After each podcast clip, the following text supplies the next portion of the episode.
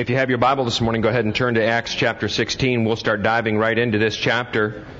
Next week is really a great sermon on Acts 17.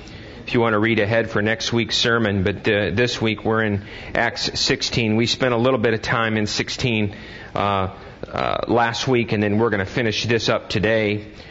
And um, I, I, think what's what is what I want to talk with you about today uh, is is uh, something that's uh, that I, I, struggle with in, in a great to a great degree, and I'm sure that you do as as well. And um, this there's this there's this concept that I want you to get here that uh, is uh, really what I call lensing, the lens at which we're going to see our world through as people. And um, there's really two lenses I'd like to talk with you about this morning as we begin to see our world, as we think about our world, as we are out there relating in our world with our girlfriend, our boyfriend, our husband, our wife, our friends. There's a lens in which we see these things that take place in our lives. And the first lens that we see very actively, and you see this throughout the scriptures and in our lives, is we, look, we can look through the lens of what you would call ourselves, me, us. And then obviously you see the lens of God and what He does and how He's working. And many times the two things are very diabolical. They're very different than each other. And what I want you to notice today is that I'm going to come back to this, but as we read 16, it's going to be really important that you see and, re, and, and kind of kind of see what's what's going on here because God is doing a massive work and when you really look at it, He's doing everything here. Okay? We're going to read for in a minute that Paul and Silas I mean, are going to actually end up in a prison and at night, they're, at midnight, they're going to be praying and singing hymns to God. Silas, I can guarantee you, before they went to Philippi, didn't say, wow, I can't wait to get to that prison and sing and pray at midnight. But that's where they found themselves. Lydia by, by the water, I, am not so sure that she woke up in the morning and said, I think somebody's probably going to come today and talk to me beside the water about the Lord. But guess what? God orchestrated it. He worked it out for Paul and Silas to come to the riverbed to talk with them about Jesus. What's the point? The point that I'm trying to make with you is this, is that we've got to be really careful in our lives because the lens that I could literally look through in my life all the time could be, well, I'm making these choices. I'm doing this thing. It's kind of all up to me. And if I make good ones, good things will happen. If I make bad ones, bad things will happen. That's almost a secular humanistic way of viewing theology, if there is such a thing. It's a very me-centered understanding. So when you come back and you read here in 16, I want us to be specifically and kind of tuned in to look at what God's doing. Look at all the things that are going on here in 16. Okay? All right. Look there with me at um, verse 11 from Troas, we put out to sea and sailed straight to Samothrace and the next day to Antiopolis from verse 12. From there we traveled, here it is, from there we traveled to Philippi. Now for those of you that aren't familiar with the Philippian letter, the Philippian letter may be one of the most winsome of all letters in all of scriptures.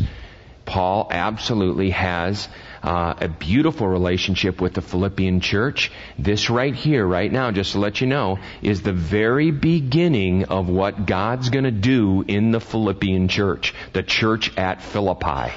The epistle is called Philippians, right?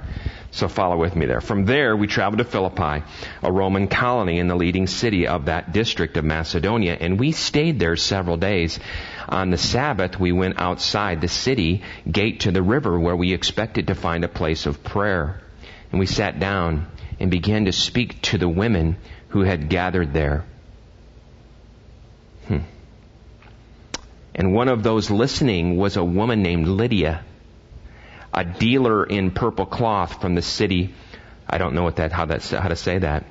Who was a worshiper of God. The Lord, look what it says. The Lord opened her heart to respond to Paul's message. The Lord opened her heart to respond to Paul's message. So the Lord had obviously been doing a work in her heart for her to respond to Paul's message. It's beautiful.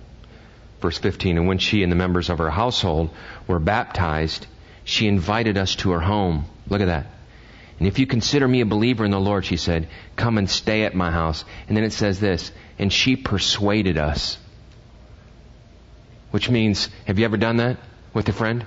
Come on, let's go do this. We used to do that really well as kids. When we were kids a lot, we begged our friends to do things, right? When you become adults, you don't beg as much anymore. Maybe we need to beg more.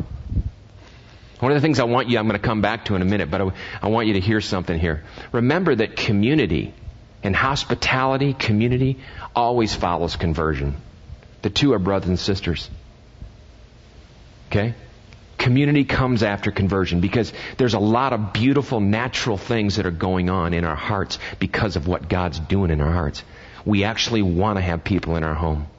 We actually want to share our lives. We actually want to commune with each other. We actually want those things. If you don't want those things, you may need to ask yourself some questions that we don't need to get into today. But it could be a little bit of a red flag she persuaded us. Maybe Paul didn't want to go. Maybe, maybe Paul thought like we all think, oh, it's going to be a burden. You know, do you have enough food for me? You know, whatever. Once we were going to the place of prayer, verse 16, and we were met by a slave girl, so now we've met Lydia, and now look, now look who we meet. God's putting a slave girl in front of Paul and Silas, who had, who had a spirit by which she predicted the future. She earned a great deal of money for her owners by fortune telling, and this girl followed Paul and the rest of us, shouting, These men are servants of the Most High God, who are telling you the way to be saved. So she was telling the truth, wasn't she there? She kept this up for many days. Finally, Paul became so troubled that he turned around and said to the Spirit, In the name of Jesus Christ, I command you to come out of her. And at that moment, the Spirit left her. When the owners of the slave girl realized that their hope of making money was gone, they seized Paul and Silas and dragged them into the marketplace to face the authorities. And they brought them before the magistrates and said, These men are Jews and are throwing out our, our city into an uproar by advocating customs unlawful for us Romans to accept or practice. Remember, with the gospel usually always comes trouble. With the proliferation of the gospel usually always comes trouble, so they're in it right now. The crowd joined in the attack against Paul and Silas, and the magistrates ordered them to be stripped and beaten probably wasn't on the to-do list on that day for Paul. Was to be beaten and stripped.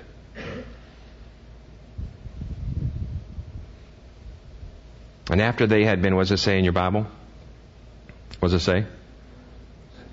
Severely flogged. After they had been severely flogged, they were thrown into prison, and the jailer was commanded to guard them carefully. And upon receiving such orders, he put them in the inner cell and fastened their feet in the stocks. And about midnight, Paul and Silas were praying and singing hymns to God. The other prisoners were listening to them. And suddenly there was uh, such a violent earthquake that the foundations of the prison were shaken.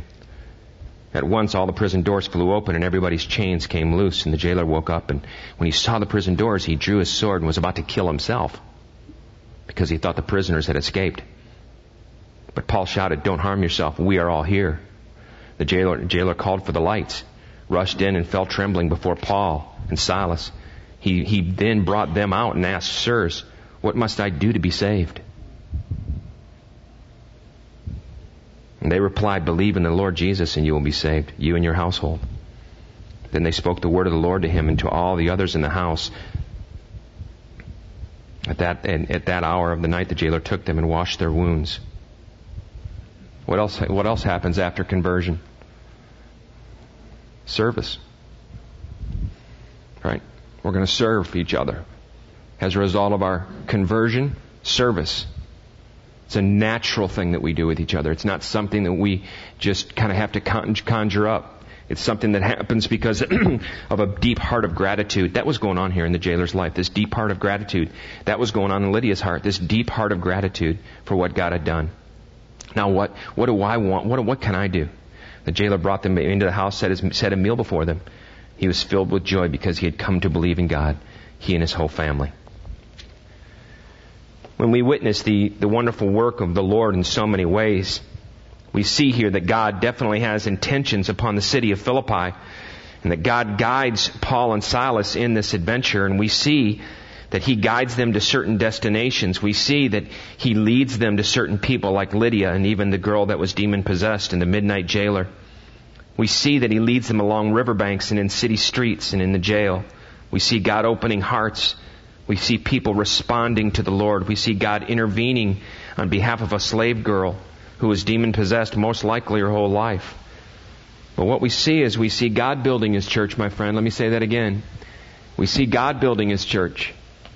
The Lord will build His church. And in Matthew 16, I want you to all hear this. You've heard it before, but I want you to hear this message because it's a very profound and solid message that we always need to be reminded of.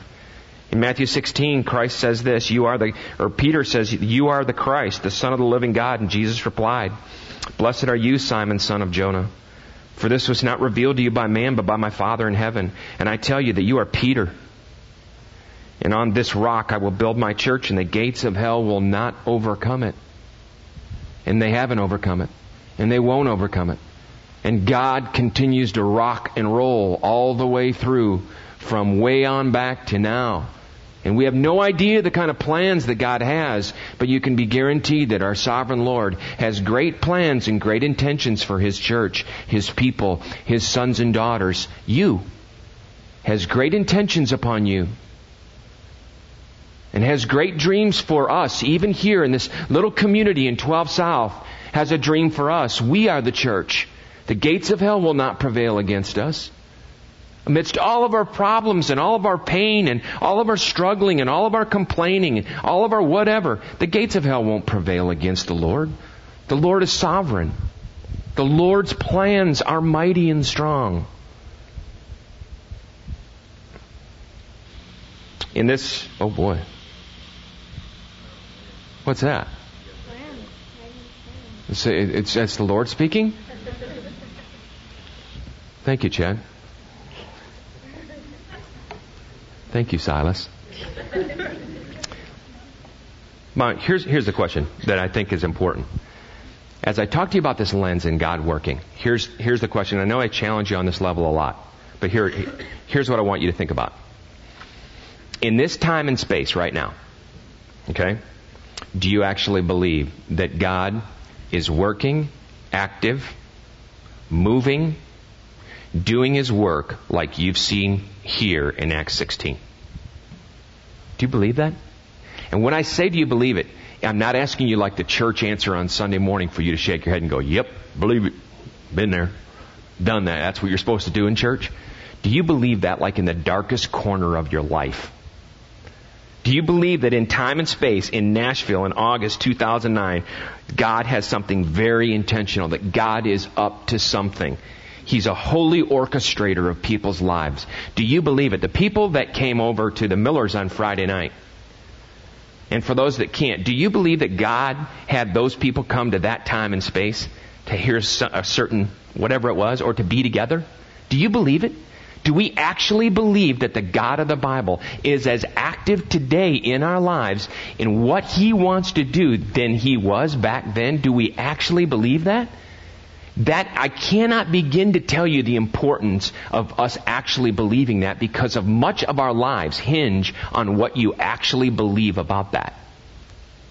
If you don't believe that the Lord is truly an active God, He's sovereign, He's involved, He knows the numbers of the hairs on our head, the Bible says, that He is at work, that He's intentional, that He convicts, that He is on the ready, that He's not sleeping, if you actually believe that, there's massive ramifications now for your and my discipleship. See, it's a lens. It's a very important way that we view our life in the world. It's a lens. It's a lens that says you are living, you are active in this world, you are working, you are calling, you're convicting, you're building, you're starting, you're stopping, you're mighty, you are strong, you are Lord.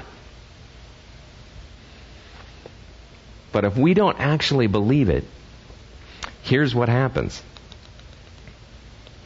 We place another God. We, we look at a lens through another, we look at life through a whole, whole nother lens. And that lens is what?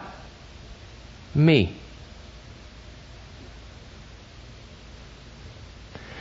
You know, um, I just wanted you to make sure that you knew. I, I don't know if you know this, but and you've probably heard this before. Remember that as people, we will always throne something in our lives. We will always worship something. Okay? And a lot of us are, have become very adept at worshiping ourselves, haven't we? I know I have. See, because the opposite, if we really look at looking through life as that lens, then I'm saying this. I am living and active in this world. I am working. I am choosing. I am orchestrating. I am building. I am mighty. I am strong. I am Lord. I can stop things. I can start things. Do you follow where I'm going with this? How are you lensing in the world? What are you seeing? What are the precepts that you have when you wake up in, during the day? God, are you active?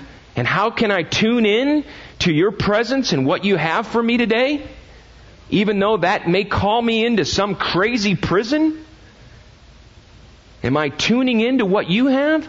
Or I'm tuning into what I want? Two totally different ways of looking at life.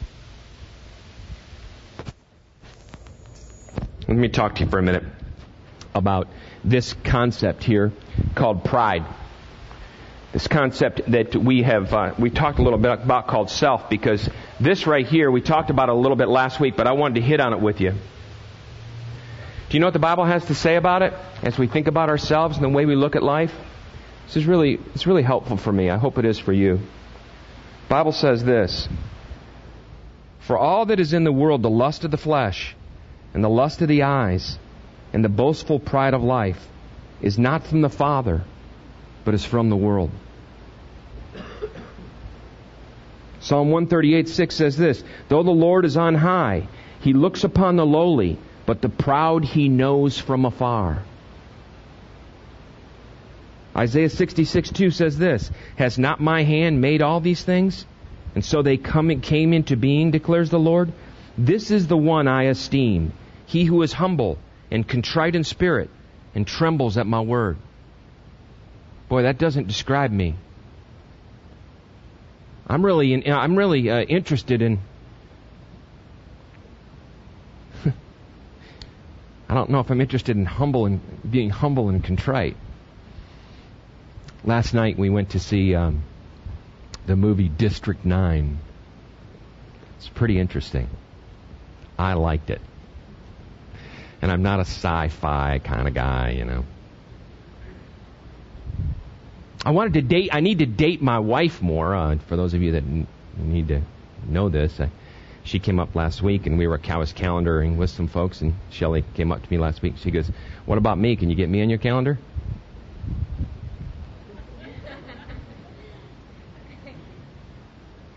That's called a, like kind of like a pride kick in the pants, you know, right? You, if you ever ask the Lord for, for humility, trust me, He'll bring it.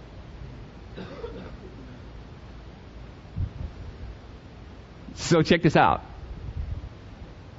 So I respond to Shelley. Well, of course, honey, and it's and a lot of this was beautiful motivation. Yes, honey, we you know we're going to do this. So we said Friday night's going to be our date night, and so Friday night we had to go over your house. And so then Saturday, you know, comes around and I said, let's go do something tonight. So we decided to go to the movie. Now, I want, here's what I want you to know what I was feeling on the way to the movie. Can you guess?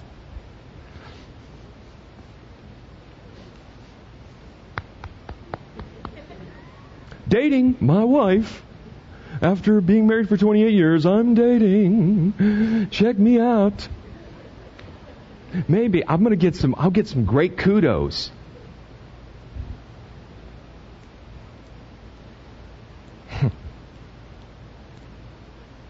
It's amazing.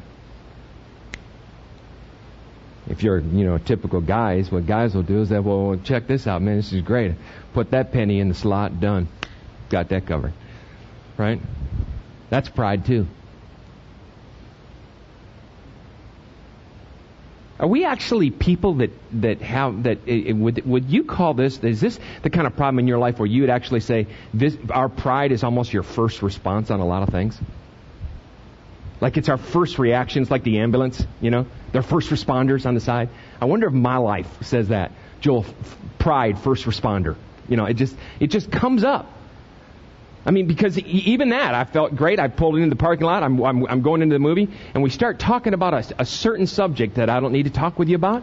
But it's one of those ones that I would call, don't go to that place over there.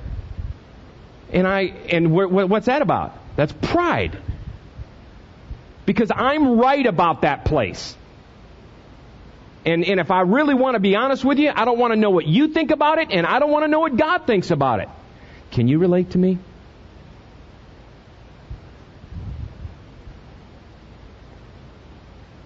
A U.S. Air Force transport plane with its captain and five crew members was flying over Alaska in the mid 50s when they entered an unusually fierce snowstorm. The navigator contacted an airbase only to be told that he had veered several hundred miles off course.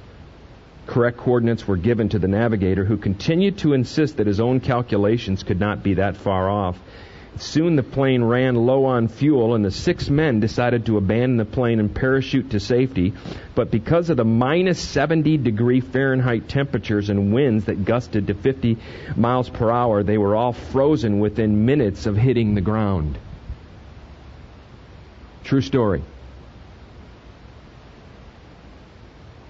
And I think that that would be very confessional if I were to say to you, I'm that guy in that plane even though I hear the coordinates from my holy God that says this, I want to say, no, that's not the way it's going to go. It's over here. True for you? It's a struggle, isn't it? And Proverbs 12 says us, the way of a fool is right in his own eyes, but he who seeks counsel is wise. So when we see here, let me make a transition. Because as we see here and we look at this community, we would say, how does God go about building His church? Because I want to make a transition here because there's a lens in which I want you to see something. God talks, God brings Lydia, who is a fairly well-to-do Greek woman who we believe is a widow with a big house. She deals in expensive fabric. She obviously has an interest in God. She comes to know the Lord, a slave girl who's been demon possessed her whole life, involved in the occult, She's used by others to make, or by her owners to make others rich. And then you have a midnight jailer, a Roman soldier, who's a complete Gentile, more than likely. Probably a pretty crusty guy. But God is orchestrating something and He's doing something.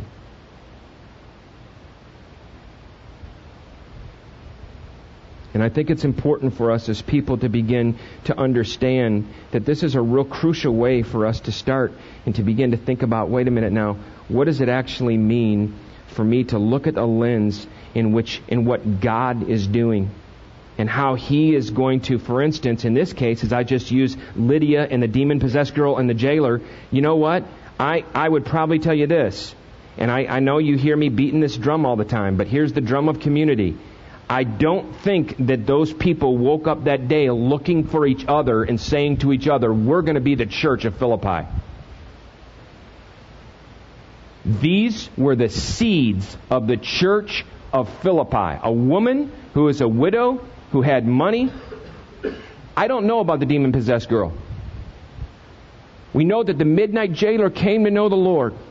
And God orchestrates and brought those people together. For those of you on Friday night, I shared with you what is God wanting to do with us as we talk about community, as we get together, and it's all crazy and different. Would we be willing to say that God's going to build His church? Would we be willing to say that the people that are in front of us wouldn't necessarily be our choice? Or do we want the people that are in front of us as it relates to community, if I'm going to see life, do we want the people in front of us, we want these people to be, well, we want them to be good people. Not this not absolute complete nutballs. Isn't it true? I want if I'm gonna, if I'm thinking about the way that God's going to orchestrate the community, I don't want people to be nuts.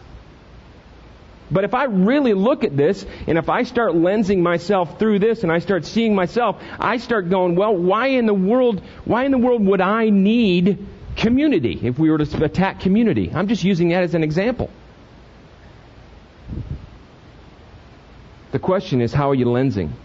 How are you seeing your world? A few observations that I want you, I want you to make here, or that I want, I want us to make. I love this quote. Listen to this. It was a good thing that Paul and Silas did not count on a lack of adversity as a sign of guidance of the Spirit. And we do, don't we? For those of you that right now are jobless, Okay? Now is not the time for you to abandon your God and go into a hole and do your own thing. Now is the time for you to look through this lens at your life and say, Lord, what is it that you're trying to say to me? What is it that you have for me? And we can relate that to many situations, but many of us think that the lack of adversity is the sign of the guidance of the Spirit. Instead, they went into the prison anticipating what this set of circumstances would bring in the Holy Spirit's strategy. In fact, they were able to sing and suffer and pray at midnight. Let me ask you a question this morning. What is the song that you sing in your deepest suffering?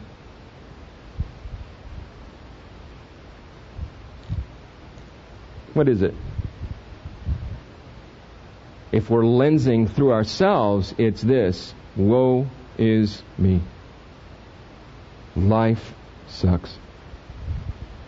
And a friend comes up and tries to talk to me, don't talk to me about it. I don't want to hear anything about it. I just want to be in the depths of despair. You don't, and then, and then somebody says this, you don't know my pain. Do you know that? Do you know when we look at somebody and says, you don't know my pain? It's kind of like a really prideful thing to say to somebody. It's almost like we would look at them and say, my pain's the most special pain possible on the face of the earth. Nobody could ever know about it. That's crazy. That tells you what lens we're looking through at that point, doesn't it? What is the song? What's the song you sing? Isn't it crazy? Somebody told, I read an, uh, an author that said that he actually went and visited this jail that Paul, that the earthquake happened in modern day.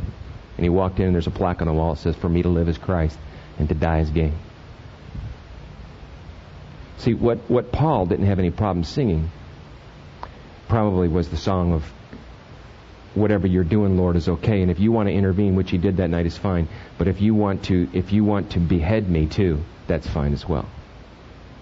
If you, if I die tonight, that's okay too. That's how big he believed in his God. That's how big of a lens he looked through. You follow what I'm saying? That was a complete God lens that he was looking through to, in order to be able to even make that statement. By the way, he made that statement to the Philippian believers.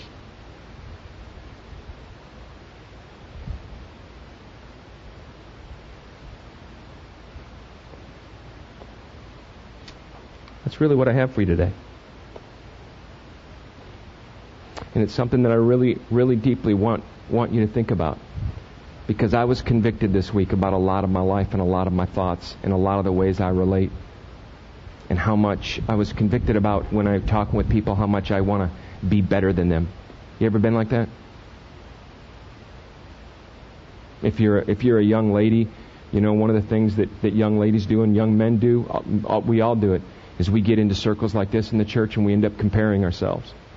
She's more pretty. She's this. She's got that. She's smarter. She's smarter. He's this. He's that. That's looking through this lens, right? See, the God and gospel lens looks through community and everything else a little bit differently. It's an important thing for us to consider. Let's pray. Thank you, Lord, for uh, your word. And uh, as we think about just how you orchestrated this beautiful plan of pulling these people together, I pray, uh, Lord, that you would uh, give us the strength to um, really look at our lives through a completely different lens than we're so used to. We have this default that we go to.